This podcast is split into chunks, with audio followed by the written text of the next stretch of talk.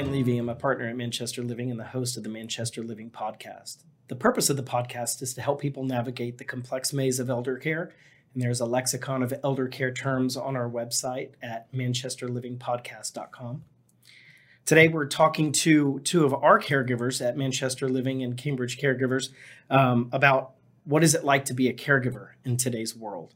Um, but first, let's start with our new and noteworthy. The relationship between a grandparent and a grandkid is a beautiful thing, and we see it in our business every day. Being um, being old does not necessarily mean you can't be playful. So this is a, a video that I saw online and wanted to share it with viewers.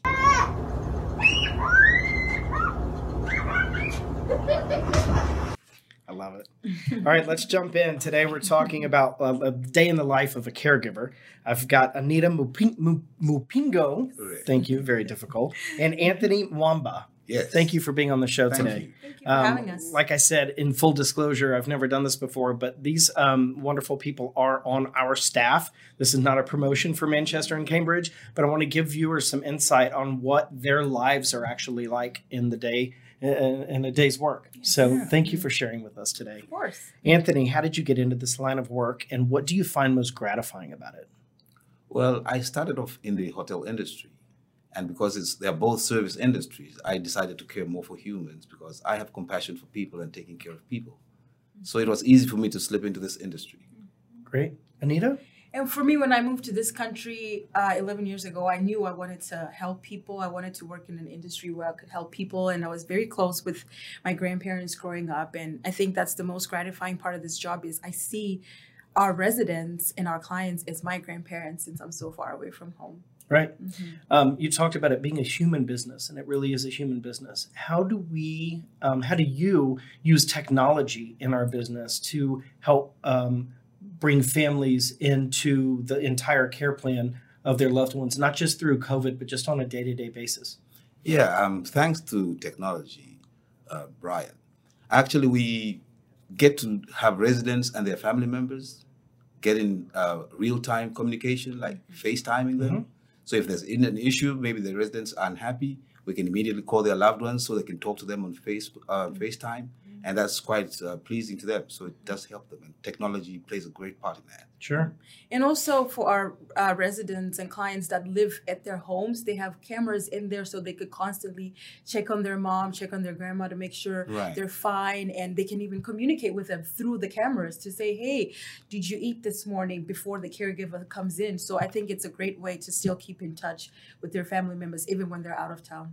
Involvement, oversight, connecting. Yes, Yeah, that's great. definitely. Um, I wanted to share a story. I remember when uh, we had a we had a resident who um, loved um, a certain basketball team, and all she talked about, all of her attire, everything was a certain basketball team. And one of the caregivers, I think it may have been you, dialed up um, a channel on YouTube that played that basketball team over and over and Over over and again all day Mhm. long. So it's not just FaceTime and Mhm. cameras, but it's YouTube, Yes. it's music that therapy. yes. It's um, we use we use it all. yes, I think that's yes, great. for sure. Why is why is using a consistent caregiver play such a role in caring for our elderly community, Anthony? I think the continuity of care is important because most uh, residents would like to see one person that knows what they desire and what they need, who takes care of their daily needs without changing them. So they residents they're not off target when they're taking care of them. And also, some of our residents are cognitively impaired, and so that helps to see a familiar face, and it helps the family members as well when they keep coming to the houses and seeing the same faces. They develop a rapport. They know us, they know Anthony, they know myself, they know you, and so there's a certain level of trust Yes, there's a trust built that with the continuity of care. Yeah. How do you address issues with upset family members that um, that see something on the menu they don't like, or they don't like something the way something was prepared, or a sleeping issue? How do you address and communicate with families that are disgruntled? Yeah, actually, we have alternatives. When there's something that the residents don't like, we're always offering something else that they like. Because mostly in the care plans, we have their likes and dislikes. So it's easy to pick up what next we can get for them in case they don't like what we prepared for them. Sure. And it's important to realize that the client is the expert of their life and they're the expert of their families but we come in to help them and it's important to listen to them first before we rush to judgment to say well this is how we do things here. It's important to listen to them be have a listening ear and understand where they're coming from and meet them where they are. And if it's um, if it's necessary then we can involve our director of nursing our management. It's it's important that everybody's on the same page, but we have to make sure we listen to what they're saying to their concerns, and then we can meet them where they are. Great. Mm-hmm. And I'm going to throw you a curveball. Mm-hmm. That's in the care homes. Let's Yes. talk about eh, when you're doing private duty and you're going mm-hmm. to someone else's home where they're aging in place and the family's upset about something. How do you address that? I think it's also important to listen, to listen to their concerns and to be compassionate. Like what Anthony said, we are in this business because we're compassionate. And they may be very rational in their concerns, in their complaints. And so it's important to talk with them and then to also educate them that, hey, we are in this line of work because we've been trained by our management or by our nurse, so we know what we're doing. So it's important to educate the families, to sit them down and say, this is what's going on. If it's their family member that's declining, to educate them, but in a very um, compassionate way instead of showing them that maybe trying to boss over them or making them seem as if they don't know what they're doing because they know what they're doing but Right. we're all working together we're all Correct. in this together we all want the same thing for their mom their dad their grandpa to to age gracefully to age with dignity so i think that's Building a trust and a rapport That's right. where Yes. you can say, I've got this. yes Adult children find it very difficult to see their parents decline and aging. Right. How do you deal with adult children that want to project their own views or their own ways of wanting to do something when you know it's not right? What's what's the what, what approach do you take, Anita? I would I would you know first reassure them that um, we are doing our best to care for their mom and their dad, and for them, they put their trust in us because if they could do it, they could have kept their mom at home, or their mom could have still been living by themselves. But the fact that they brought them to us and they need our help, then we need to have that conversation to say, we are in this together. We can help you, but you need to allow us to help you. Right. And you need to see that this is, and we need to be candid too, to be Mhm. brutally honest sometimes to say, hey, Mrs. Smith is, you know, she was doing fine when she moved in, but now she's, you know, declining progressively. And so it's important for them to see that as well and to invite them during dinner time or during toileting time to mm-hmm. for them to see firsthand that okay mom is not doing as well as she was before and so i think for them to see it by themselves and to just explain to them i think that's important as well Involving the family in the decision to go from solid to pureed food Yes. Correct. or from toileting to briefs. yes. That's right. Instead of just doing it, you involve them in that Yes. decision. exactly Plan. for sure like she has said, I think you have to be candid and just be honest about the situation. So Mhm. both parties could understand on the way forward. So yes. you could work things out together like that. Sure. Mhm. So, what do you find? Uh, what do you consider the biggest challenge as a caregiver? I think for me, and I, I think I can speak for Anthony too, is losing A lot. our uh, a resident because we most of them like uh, at Manchester Care Home they they lived there for five six seven years and we're going It's there 12 hours a day and every day We build this relationship. we so build a relationship with not only with the residents and the clients but with the family, family members members too. and we have i have family members that their parents have passed on but i'm still in communication with them we go out to lunch to eat we talk on the phone you know we have we now have established that relationship and Yeah. so because of their parents and so i think that is definitely the hardest part of the job is you know having a relationship with people that will eventually um, pass on so yeah. It is difficult. Have, have either of y'all taken advantage of the grief counseling that we've offered to, to any of the staff?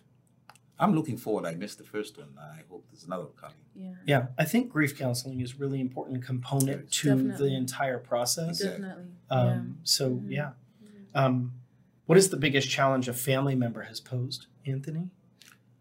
Well, at some point, one of the family members uh, was asking for some uh, service that was quite challenging because, as much as we were trained and prepared to do it, she had requested us to do a turn in reposition every two hours.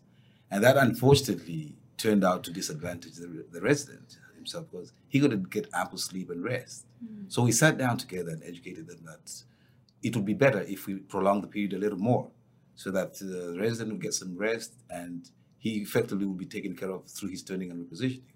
So that was quite a challenge. And you overcame it by communicating with yes, the family. we communicated correctly. we agreed that we should Yeah. extend the time and it's worked pretty good.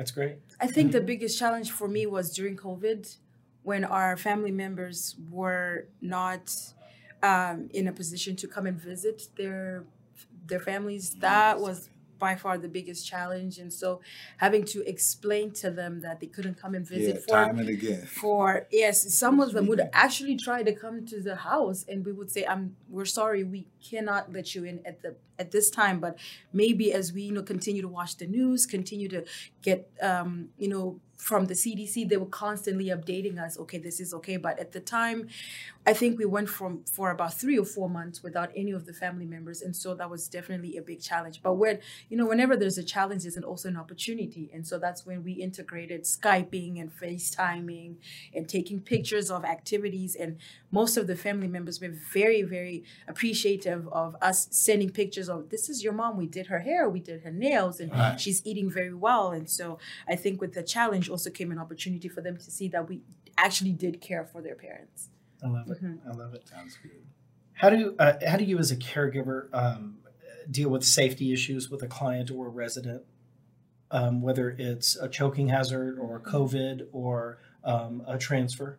always ensuring and thankfully we always have two caregivers on the floor and this is i'm speaking for the manchester homes um, always two caregivers on the floor and some houses actually have three um, but always making sure that the residents are not left by themselves at the table dining table and we have some residents that are full risk so we always have at least two people in there helping them and using gait belts. I'm not sure if uh, some family members are aware that we have to use gait belts for some of our residents um, to ensure that we are transferring them safely walking behind some of them that are still uh, that can still walk but still need a little bit of help so walking behind them.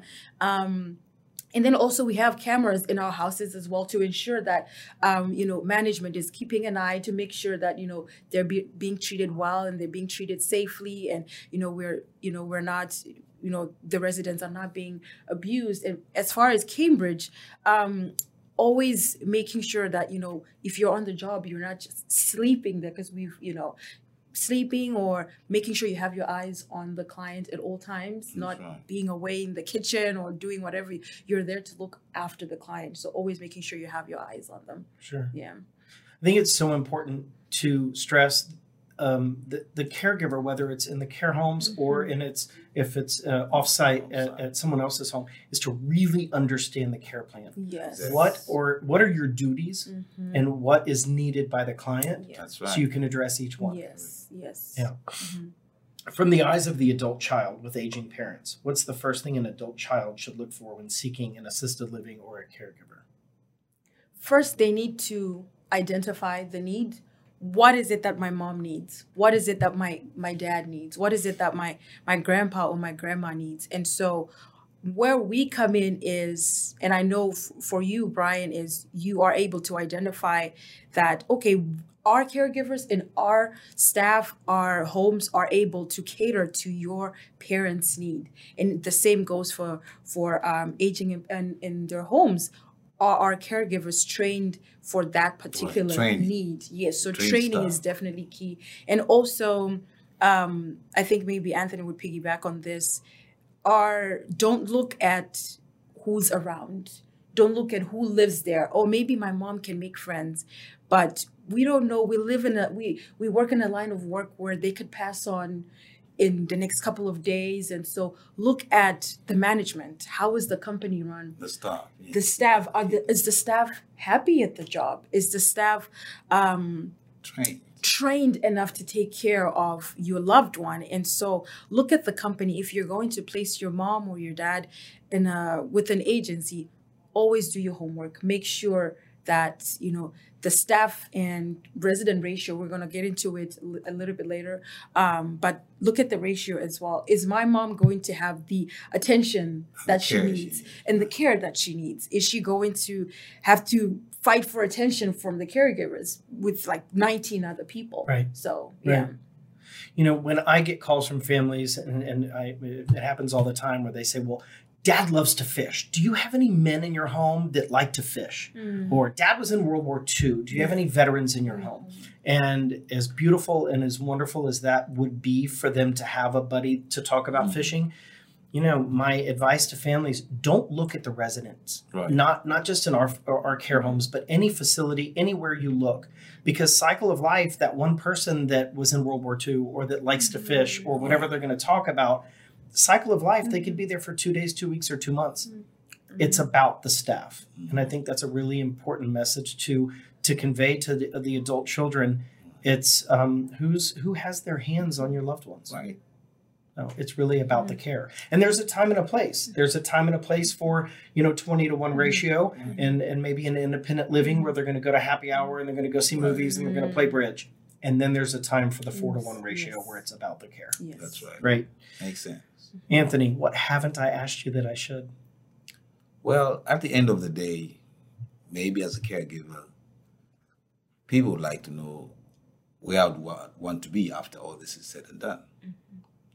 And I think having learned to take care of other people, I also would look forward to others taking care of me in the same way I've taken other, mm-hmm. care of other people. So at the end of the day, if I'm a happy person who's taking good care of people, I look forward to a good life because I've taken good pe- people, care of good people too. That's a beautiful message. I love that. Anita, what haven't I asked you that I should? Um, I think my message would just be to, you know, children with aging parents that uh, I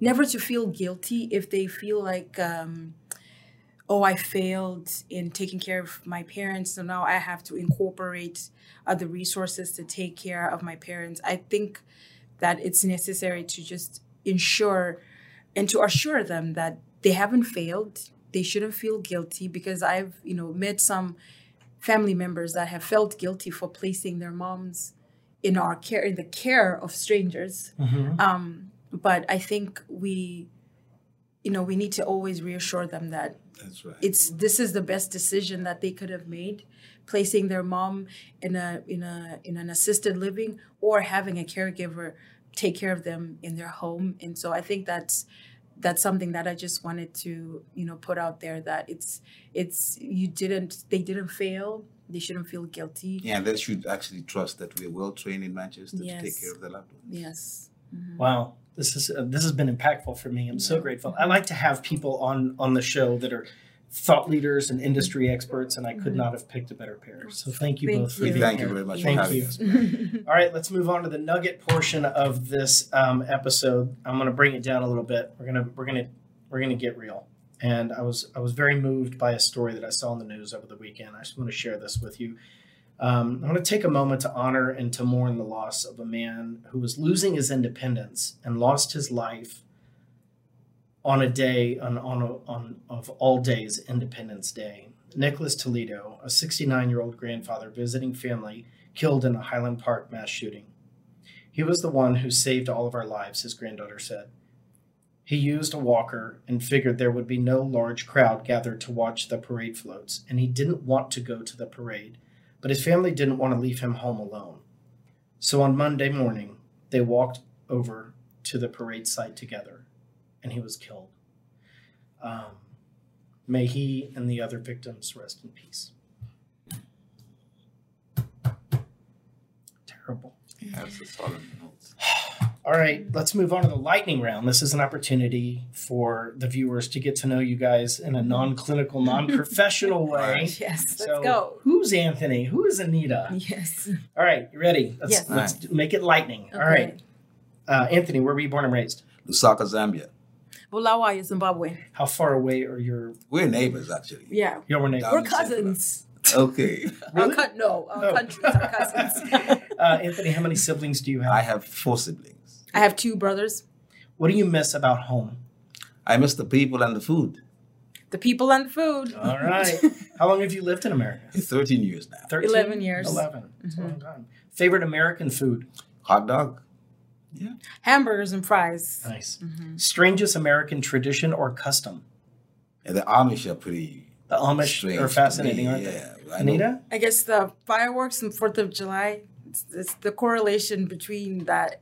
Yeah. It's, yeah, it's kind of Okay. strange. Uh, karaoke, yes or no? Yes. yes, definitely. Yes, both of you. Um, iPhone or Android? iPhone. Android all the way. If you could be a contestant on Survivor, would you go and would you win? Nah. Never. I'm a city girl. City girl. Okay. Yes. Proudest career accomplishment? I'm being nominated for a tour in Africa after my accomplishment as a hotel management graduate. Graduating with my social work degree with the help of the company. I love it. Mhm. Thank you. Advice for people who want to be a caregiver?